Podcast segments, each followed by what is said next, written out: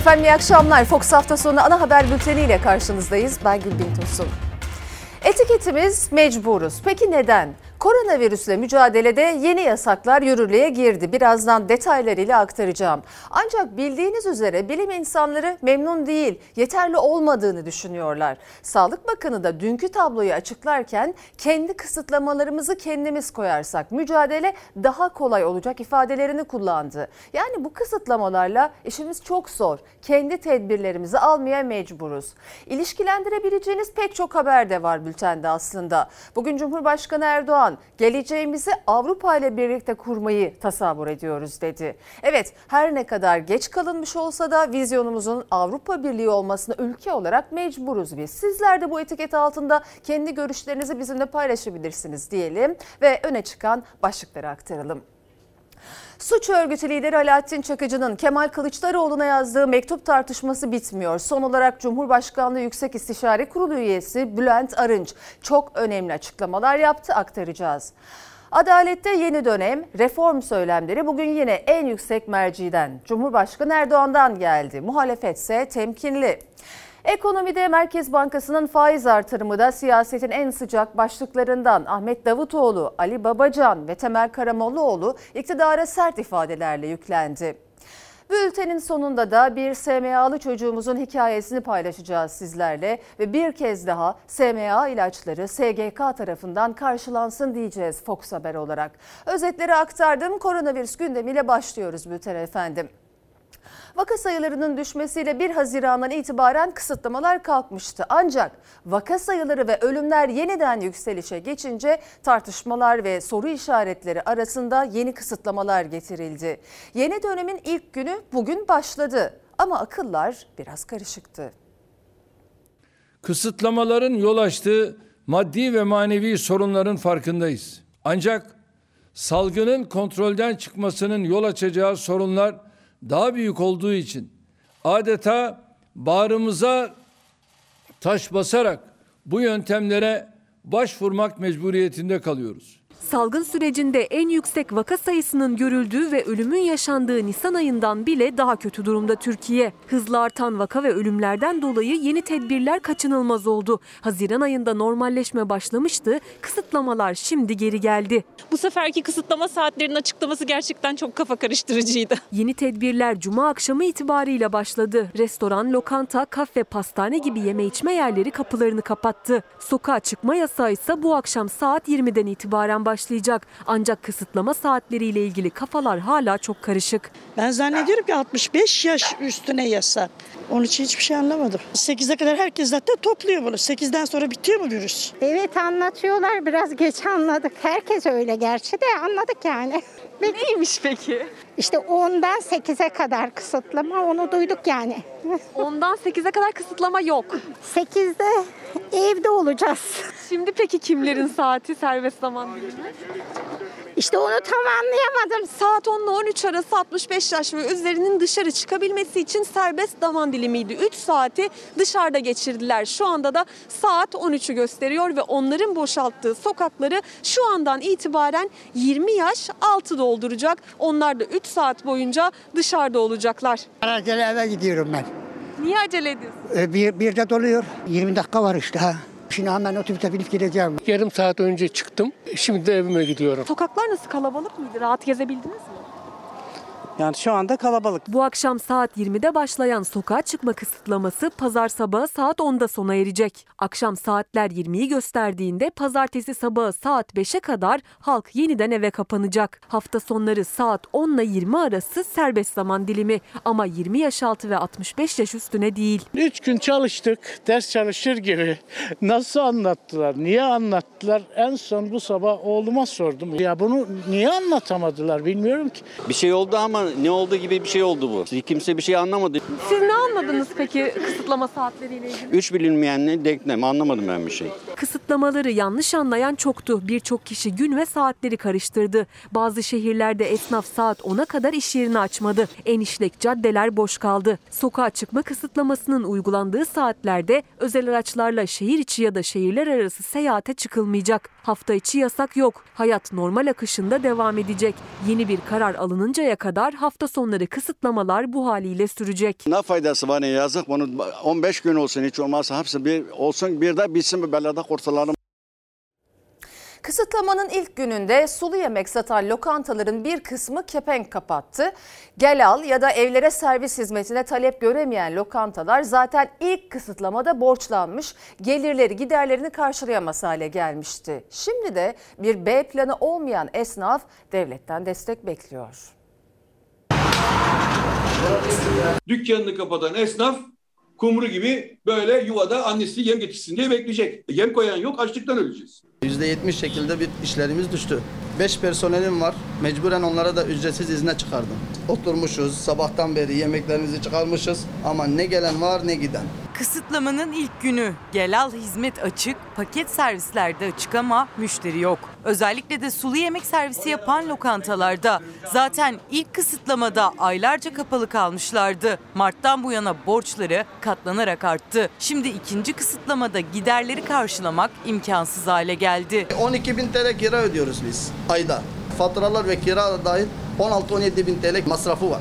İki kira, elektrik para 50-60 bin TL zararımız var. Ve hala daha e, zararımız daha da fazla katlanıyor. Bakın geliyorlar geri gidiyorlar. Ne yapacağız?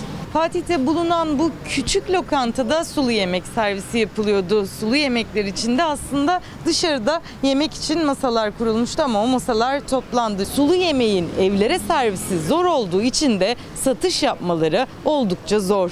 Kredi kullandınız mı peki? Kredi de çektik. Ne kadar çektiniz? 20 bin TL ben çektim. Ayakta durmak için borçlanıyoruz. Kredinin zamanı geldi, geçti.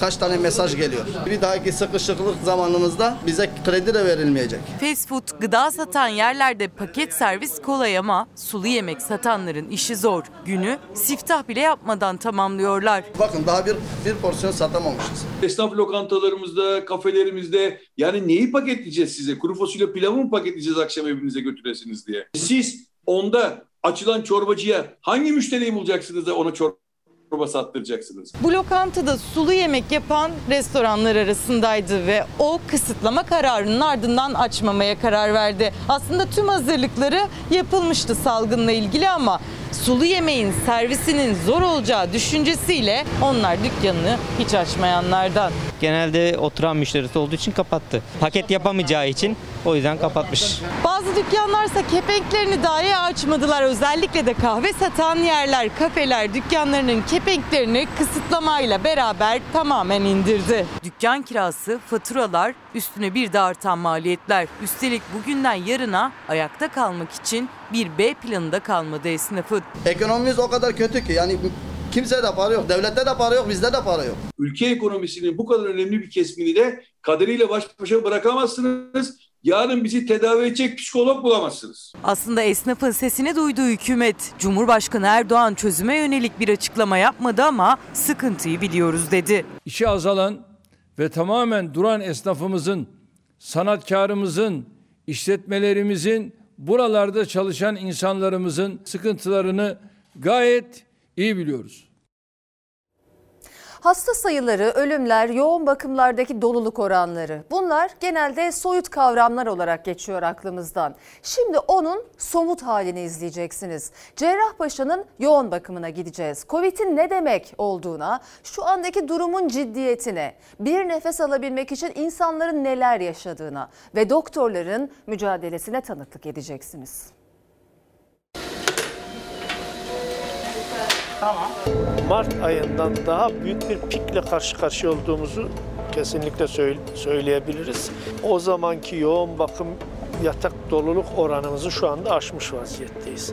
Kasım ayı itibariyle durum böyle. İstanbul'un en büyük ve Covid'le mücadelede önde gelen hastanelerinden birinin Cerrahpaşa'nın yoğun bakım servisi burası. Her geçen saat hasta yoğunluğu artıyor ve yoğun bakım yetersiz kalıyor artık. Hastanemizin monoblok yani ana ameliyathane koridorunu e, yoğun bakım haline getirebilecek bir planı bugün gerçekleştirdik.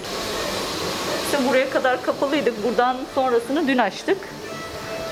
Tekrar buradan koridor boyunca 8. masaya kadar yoğun bakım olması planlanıyor. Vaka sayıları hala açıklanmıyor ama bilinen şu ki 20 Kasım salgının başından bu yana en fazla can kaybının yaşandığı gün oldu. 141 kişi hayatını kaybetti. Salgının başladığı günlerde açıklanan vaka sayısı kadar artık hastaneye yatırılan hasta var. Türk Tabipleri Birliği'ne göre günlük vaka sayısı 47 binlerde. İstanbul ise salgının merkezi.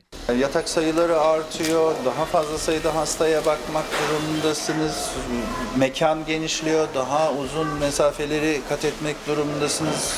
BBC Türkçe servisi İstanbul Üniversitesi Cerrahpaşa, Cerrahpaşa Tıp Fakültesi'nde bir gün geçirdi. Sadece o çekimler sırasında bile 4 hasta hayatını kaybetti. İşte onlardan biri böyle çıkarıldı yoğun bakımdan. Hiç vakit kaybetmeden yeni bir hasta için hazırlıklar başladı. Az önce burada da bir hasta vefat etti. Yeni gelecek olan hastaya hazırlık yapılıyor. İşte genç, ondan sonra sadece bu Covid nedeniyle ölen insanları günlerce aklınızdan çıkaramıyorsunuz. 8 aydır başta Covid riski olmak üzere yorgunluk, uykusuzlukla mücadele ediyor sağlık çalışanları. Hasta bakıcısından hastane yöneticisine kadar. Herkes bu yükü taşımaya çalışıyor ama sağlık çalışanlarının hepsi adına söyleyebilirim herhalde ki herkes çok yoruldu. 8 ay ama bana sanki 8 yıl gibi geldi. Ama her şey Covid. Covid'le yatıp Covid'le kalkmak. Nasıl başa çıktığımızı açıkçası her geriye döndüğümüzde şaşırıyorum. Test yaptırdım bir cumartesi akşamıydı. Sonuç çıktı. Pozitif. Her an için Covid kapabilirsiniz. Bu süreçte binlerce sağlık çalışanı Covid'e yakalandı. Onlarcası hayatını kaybetti ve durum şimdi daha da kötüye gidiyor. Servislerimiz dolu, yoğun bakım ünitelerimiz giderek dolmakta. Yeni yeni servisler açmaktayız. Yeni kısıtlamalar devreye girdi ama işe yarayacak mı? Uzmanlar çok da umutlu değil. Hem daha sert tedbirler hem de daha fazla duyarlılık bekliyor sağlık çalışanları. Sosyal hayatımız yok. Sadece işte işten eve, evden işe. E, iş hayatında da zaten izinler kapatıldı biliyorsunuz. Hala torunumu kucağıma alabilmiş değilim ki salgının başladığı günlerde dolmuştu. 9 aylık oluyor neredeyse.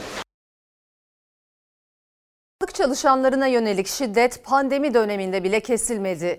Acil korona hastasını almaya giden ambulans şoförü yol istediği için bir otomobil sürücüsü tarafından tekme tokat saldırıya uğradı. Ambulans şoförünün maruz kaldığı akıl almaz şiddeti bir vatandaşın cep telefonu kamerası görüntüledi.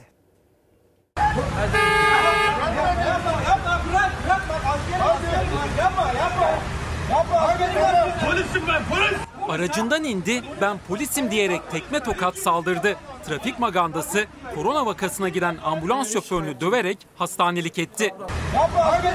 Polisim ben polis. Polis ha? Hatay'ın Kırıkhan ilçesinde ambulans şoförü Mustafa Başbay acil koronavirüs hastasını evinden almak üzere yola çıktı. Kanatlı Caddesi üzerinde trafik sıkıştı. Başbay da sol şeritten gitmek için diğer araçlara selektör yaptı. Bir tanesi durdu yol verdi bana geç dedi ve arkasındaki adam durmadı üzerime sürdü arabayı. Dedi sen dedi bu şeride geçirmesin ben dedim ambulansım dedim. Başbay ambulansı kenara çekti. Üzerine otomobilini süren adamsa araçtan inip ambulans şoförüne saldırdı. Yaşanan saldırıyı bir vatandaş cep telefonu kamerasıyla görüntüledi.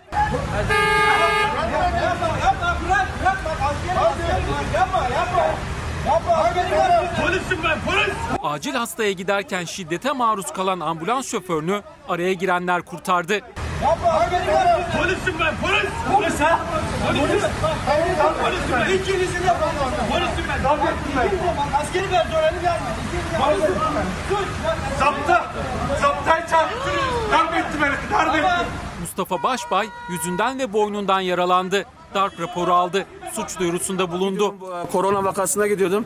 Yol istedim. Sen bu yoldan gidemezsin dedi. Sirenlerimi çaldım.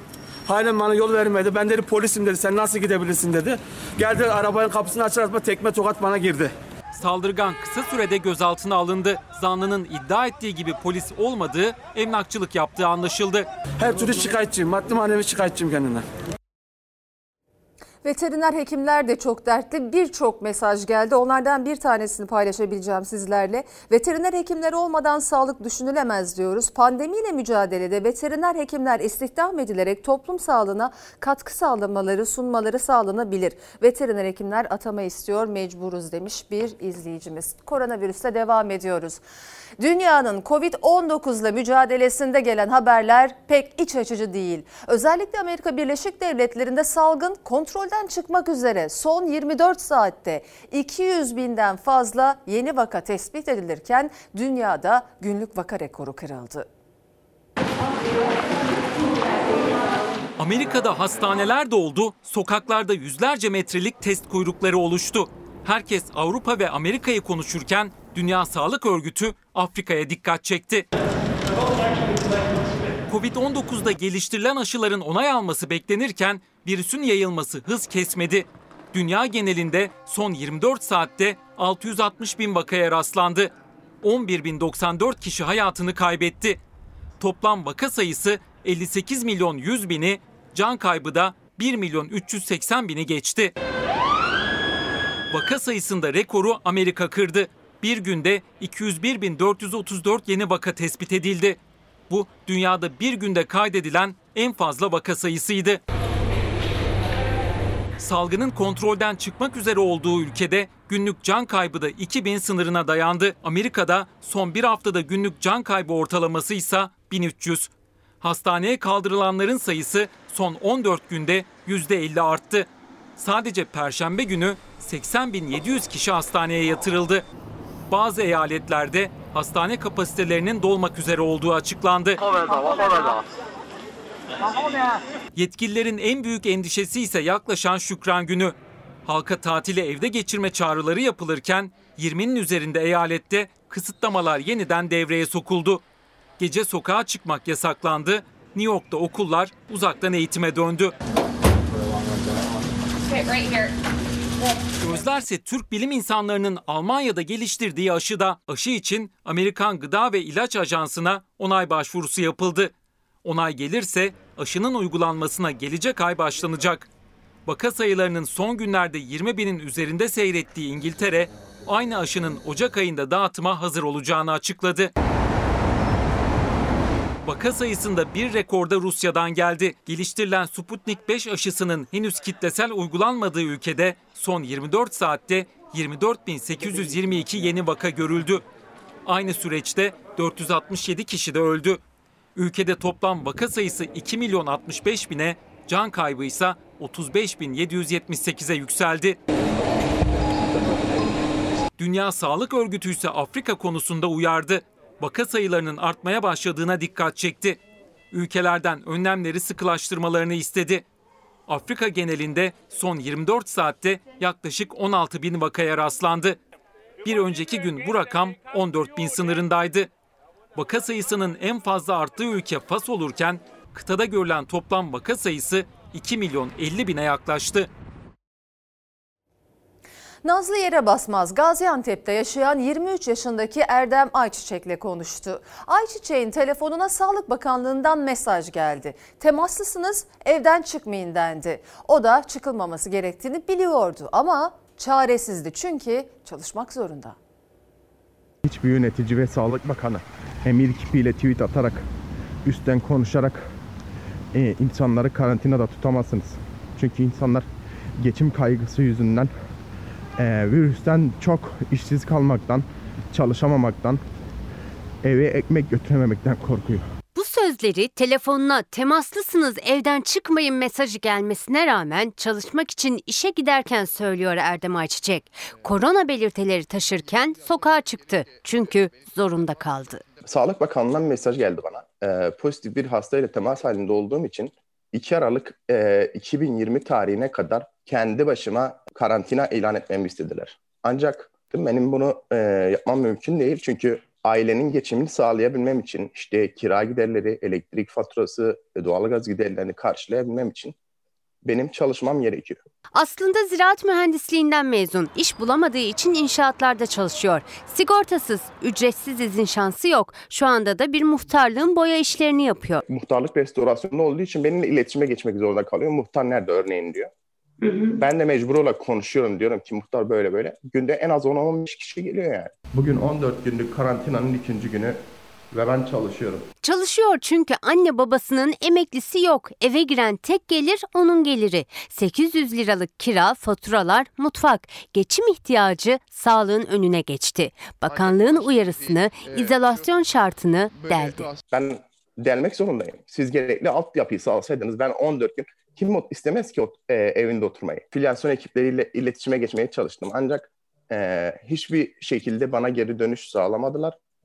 Gelin benim testimi yapın çünkü benim e, annem ve babam evde. Daha sonra telefonu çaldı Erdem Ayçiçek'in. Arayan aile hekimiydi. Belirti var mı diye sordu. Dedim ki baş ağrısı ve tat alma sorunu yaşıyorum dedim. Bana verdiği cevap böyle e, şikayetlerin olabilir birkaç gün idare et.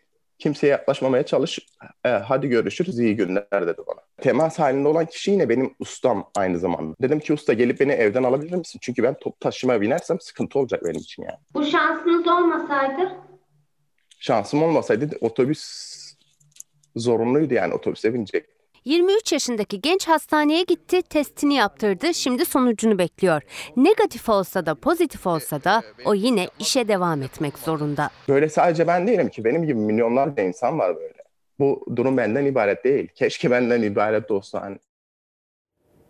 Covid-19 salgınıyla okullar arası nakiller de durduruldu. Bir özel okul velisi yaşadığı ekonomik sıkıntıyla çocuğunu devlet okuluna geçirmek isterse geçiremeyecek. Bazı özel üniversitelerde ücret iadesi istenmesin diye öğrencilerini yüz yüze eğitime çağırıyor. Milli Eğitim Bakanlığı'nın aldığı yeni bir karar daha var. Okul öncesi öğrenciler sınıflarına çağrıldı.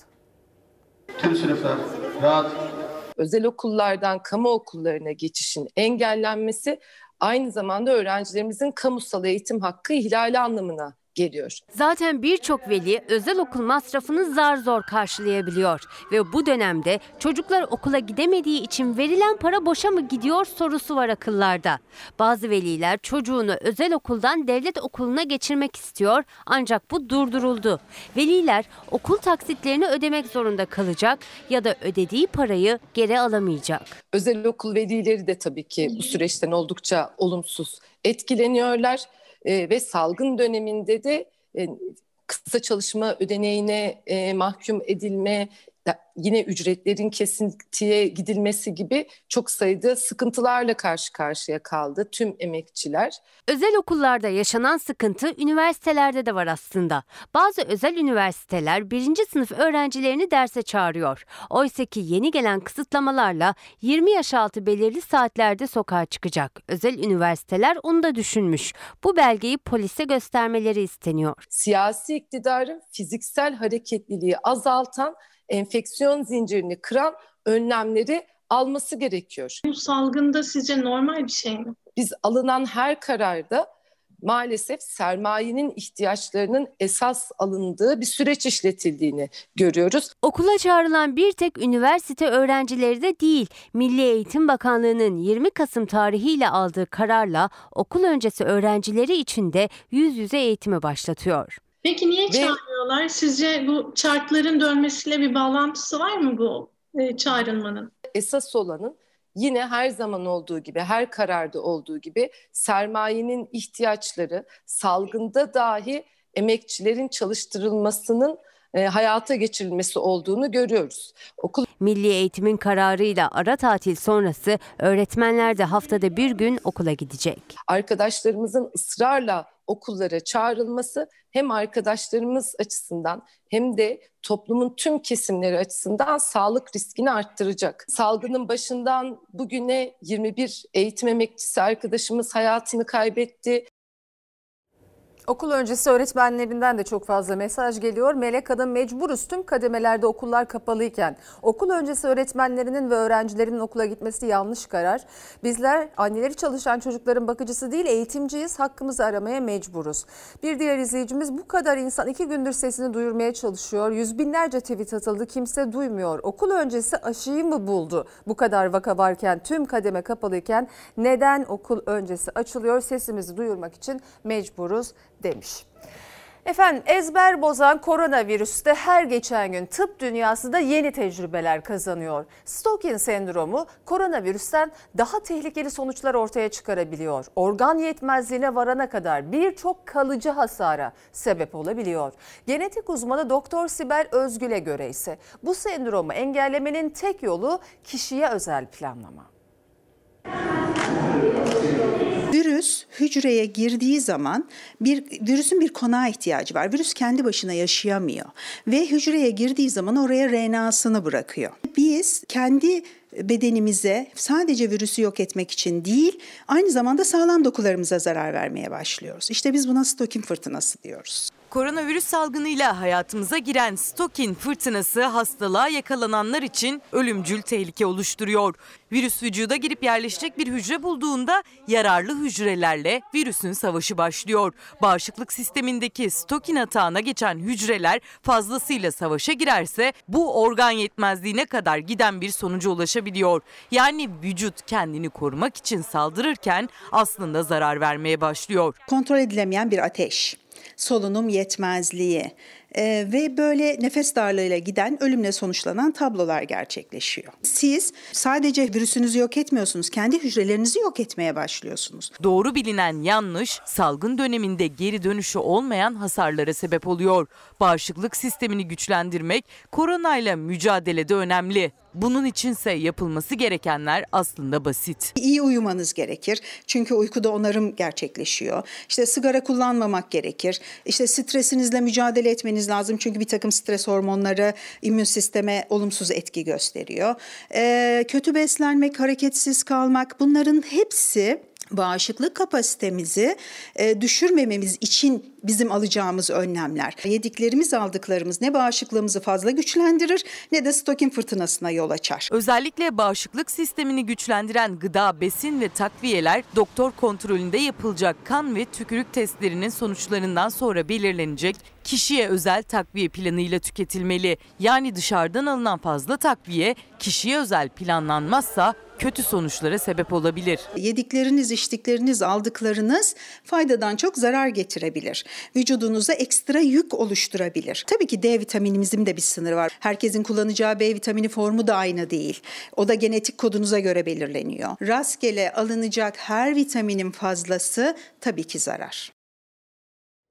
Siyaset gündemiyle devam ediyoruz. Kılıçdaroğlu'na yapılan tehdit siyasetin en önemli başlıklarından biri olmaya devam ediyor. Muhalefet tehdide karşı ortak tavrını sürdürürken MHP'den kurgulanmaya çalışılan suni imaj çıkışı geldi.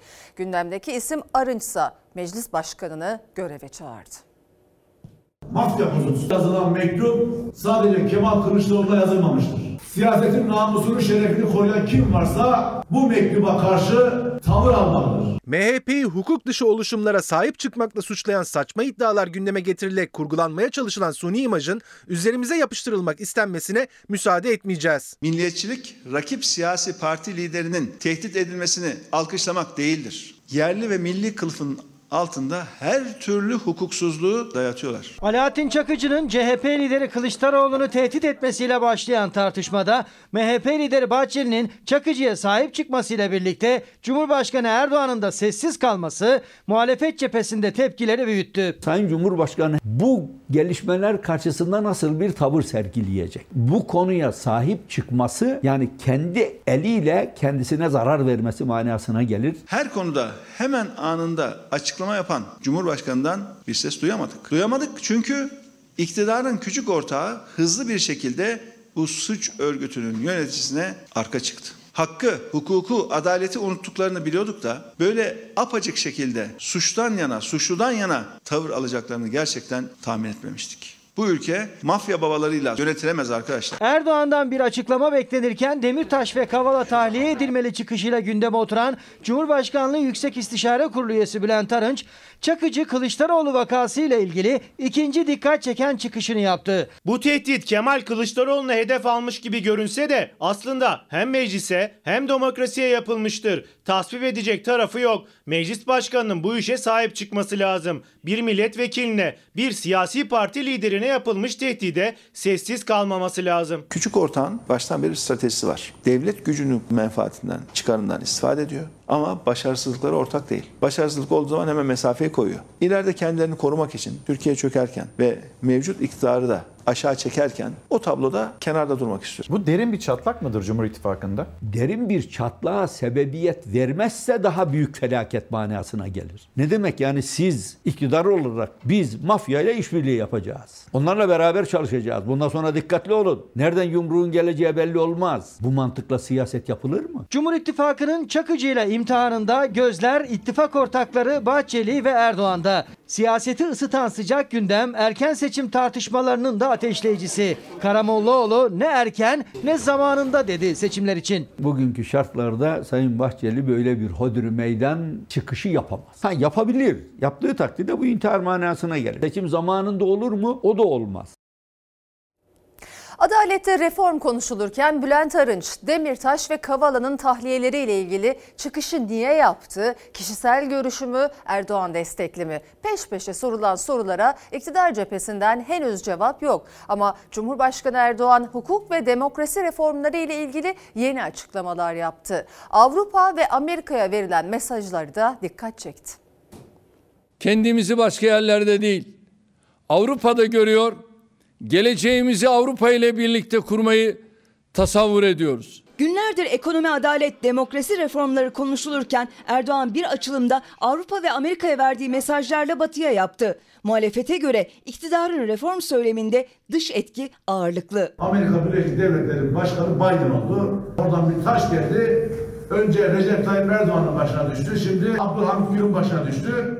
En son Bülent Arınç'ın başına düştü. Amerika ile uzun ve yakın müttefiklik ilişkilerimizi bölgesel ve küresel tüm meselelerin çözümünde aktif olarak kullanmak arzusundayız. Biden'ın Türkiye'ye bakışı Trump'tan daha sert gibi. Özellikle de Sayın Tayyip Erdoğan'a karşı bir takım talepleri olacak gibi gözüküyor. Büyük ihtimalle bu tahliyeler de mecburen gündeme gelecek.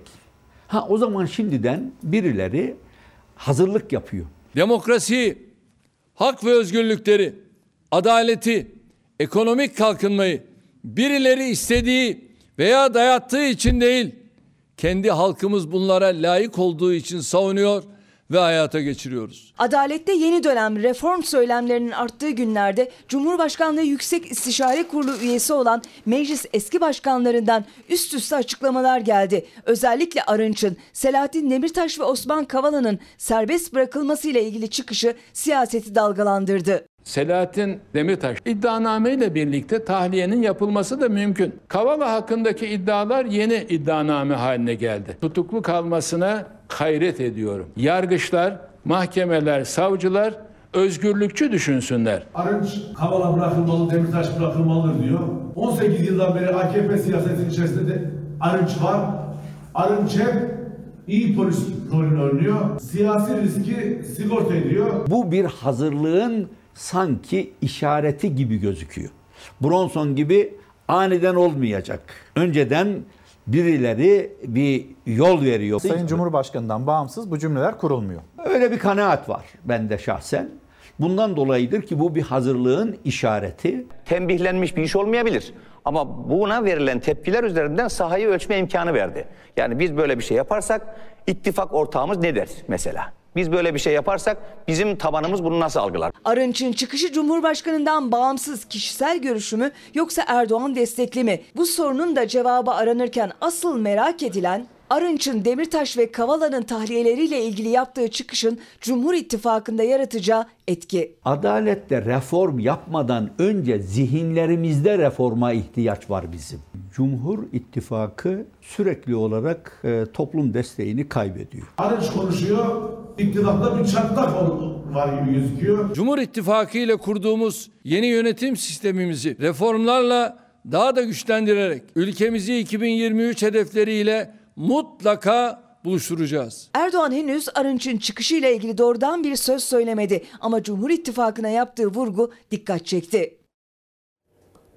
Muhalefete göre %15'e çıkarılan faiz iktidarın sözünü ettiği acı reçetenin ilk adımı. CHP'li Veli Ağbaba bundan sonraki acı reçetenin esnafa ve yılbaşında memur emekliye çıkacağını söyledi. Bazı acı ilaçları içmemiz gerektiğinin de farkındayız. Faiz artırımı kararını bu çerçevede değerlendiriyorum. Faiz artışının sebebi iflas eden bir ekonomidir. Şimdi ne diyecek Sayın Cumhurbaşkanı? Faiz lobisi diyemez. Kendisi de faiz lobisine hizmet eder durumda. Tablo vahimdir. Ekonomimiz son 20 yılın şu anda en kötü dönemini yaşıyor. Ekonomiyi batırdılar, yaktılar, yok ettiler, kül ettiler. Acı reçetenin birisi faiz artışı, diğer herhalde esnafla ilgili olacak. İşçiye, memura zam vermeyelim diyecek. Biz bunu kabul etmiyoruz. Bu krizin faili işçi değildir, memur değildir. Faili saraydır. Bunun bedelini de saray ödemelidir. Acı reçete ilk olarak faiz artırımıyla kendini gösterdi. Muhalefeti konuşturdu. Faiz kararı sonrası ekonomi iflas etti diyen muhalefet Cumhurbaşkanı Erdoğan'a hedef aldı. En çok da faiz sebep, enflasyon netice sözünü. Ne diyordu? Her zaman söylüyorum. Faiz sebeptir. Enflasyon neticedir. Bunu böyle bilelim. Enflasyon sebep değildir. Faiz netice değildir. Kendimizi aldatırız. Neden faizi artırdınız diye sormak lazım. Enflasyon çok düşüktü de enflasyon daha da yükselsin diye mi faizi artırdınız? Yıllardır inatla, ısrarla faizi düşür, enflasyon da düşer diyoruz. O zaman niye düşürmediniz faizi? Sayın Cumhurbaşkanı geniş halk kitlelerine bir şey söylüyor. Ama perde gerisinden açık söyleyeyim faiz lobilerine çalışıyor. Ali Babacan faiz ve enflasyon ikilisi üzerinden sorularla yüklendi. Ahmet Davutoğlu ise son faiz kararı sonrası iktidarı faiz lobileriyle işbirliği yapmakla suçladı. Muhalefet öfkeli. Ülkemiz artık şahlanış dönemine giriyor. Nasıl şahlanacağız? İnsan açlıktan evinde oturacak, çalışamayacak, esnaf kepenk kapatacak ve biz şahlanacağız. Dalga geçer gibi bir iş insanlarla. Yüksek faize yatırımcımızı ezdirmememiz gerekiyor. Yüzde 20 ile 30 arasında faiz olacak demektir piyasada. Bununla ekonomi nasıl düzelir? Mümkün mü? Birileri milyarlar kazanacak. En çok buralarda zarar gören faize mahkum esnaf olacak. Boşalttılar devletin kasasını. Sağ cep, sol cep, ön cep, arka cep hepsini boşalttılar. Ekip değişti merak etmeyin. O kadar kolay değil bu iş. Ülkeyi borca soktunuz. Bakanı gizleyip ortadan yok ederek bunu unutturamazsınız. Biz bunu unutturmayacağız arkadaşlar. Ta ki çıkıp bunun bir hesabını verene kadar, bir anlatana kadar. Önce acı reçete ardından faiz artırım kararı. Ekonomideki gelişmeler iktidar muhalefet altındaki polemiği iyiden iyiye alevlendirdi. İşçinin hak kaybına uğrayacağı esnek çalışma modeli torba kanundan çıkarıldı. Ama Dünya Gazetesi'nin iddiasına göre Sanayi ve Teknoloji Bakanı Mustafa Varank patronlara öyle bir sistemde bulundu ki işçileri yeniden kızdırdı. Bakın neden. Varank bir de itirafta bulunmuştur. İşverene de sistemde bulunuyor. İş dünyasının talebiyle getirilen düzenleme için işçi kesiminin çok yoğun ses çıkardığı dönemde iş dünyası sessiz kaldı. Sanayi ve Teknoloji Bakanı Mustafa Varank'ın sözleri malumun ilanıdır. Milyonlarca işçinin kıdem tazminatı hakkımız elden gidiyor diyerek ses yükselttiği 25 yaş altı 50 yaş üzeri için esnek çalışma modeli tepkilerin ardından torba kanundan çıkarıldı. Teklif o düzenleme olmadan yasalaştı. Tam tartışma bitmişken Sanayi ve Teknoloji Bakanı Mustafa Varank'ın patronlara sistemi dikkat çekti. İş dünyasının talepleriyle oluşturulan düzenlemeler konusunda iş dünyasını yanımızda görmek istiyoruz. Sesini yükseltmesini istiyoruz. Sendikal örgütlenmenin önündeki engellerin kaldırılmasından insanca yaşayacak bir asgari ücrete, adil bir vergi sistemine kadar taleplerimizin, sesimizin iktidar tarafından neden göz ardı edildiğinin bir itirafıdır. Esnek çalışma modelleri başta kıdem tazminatı olmak üzere emeklilik aylığı, iş güvencesi dahil, işe iade dahil bizi endişeye sevk etmektedir. Ülkemiz sıkıntıya girdiği zaman biz gerçekten fedakarlığın kralını yapıyoruz. Ama biz feda olmak istemiyoruz. 25 yaş altı 50 yaş üstü işçinin ihbar, kıdem tazminatı ve emeklilik hakkını elinden alan, iş güvencesini yok eden esnek çalışma modeli bir ay önce meclise geldiğinde 3 işçi konfederasyonunda karşı çıktı. İşçiler eylemlerle de sesini duyurmaya çalıştı. Ben ekmeğimin davasındayım. Bırak kardeşim.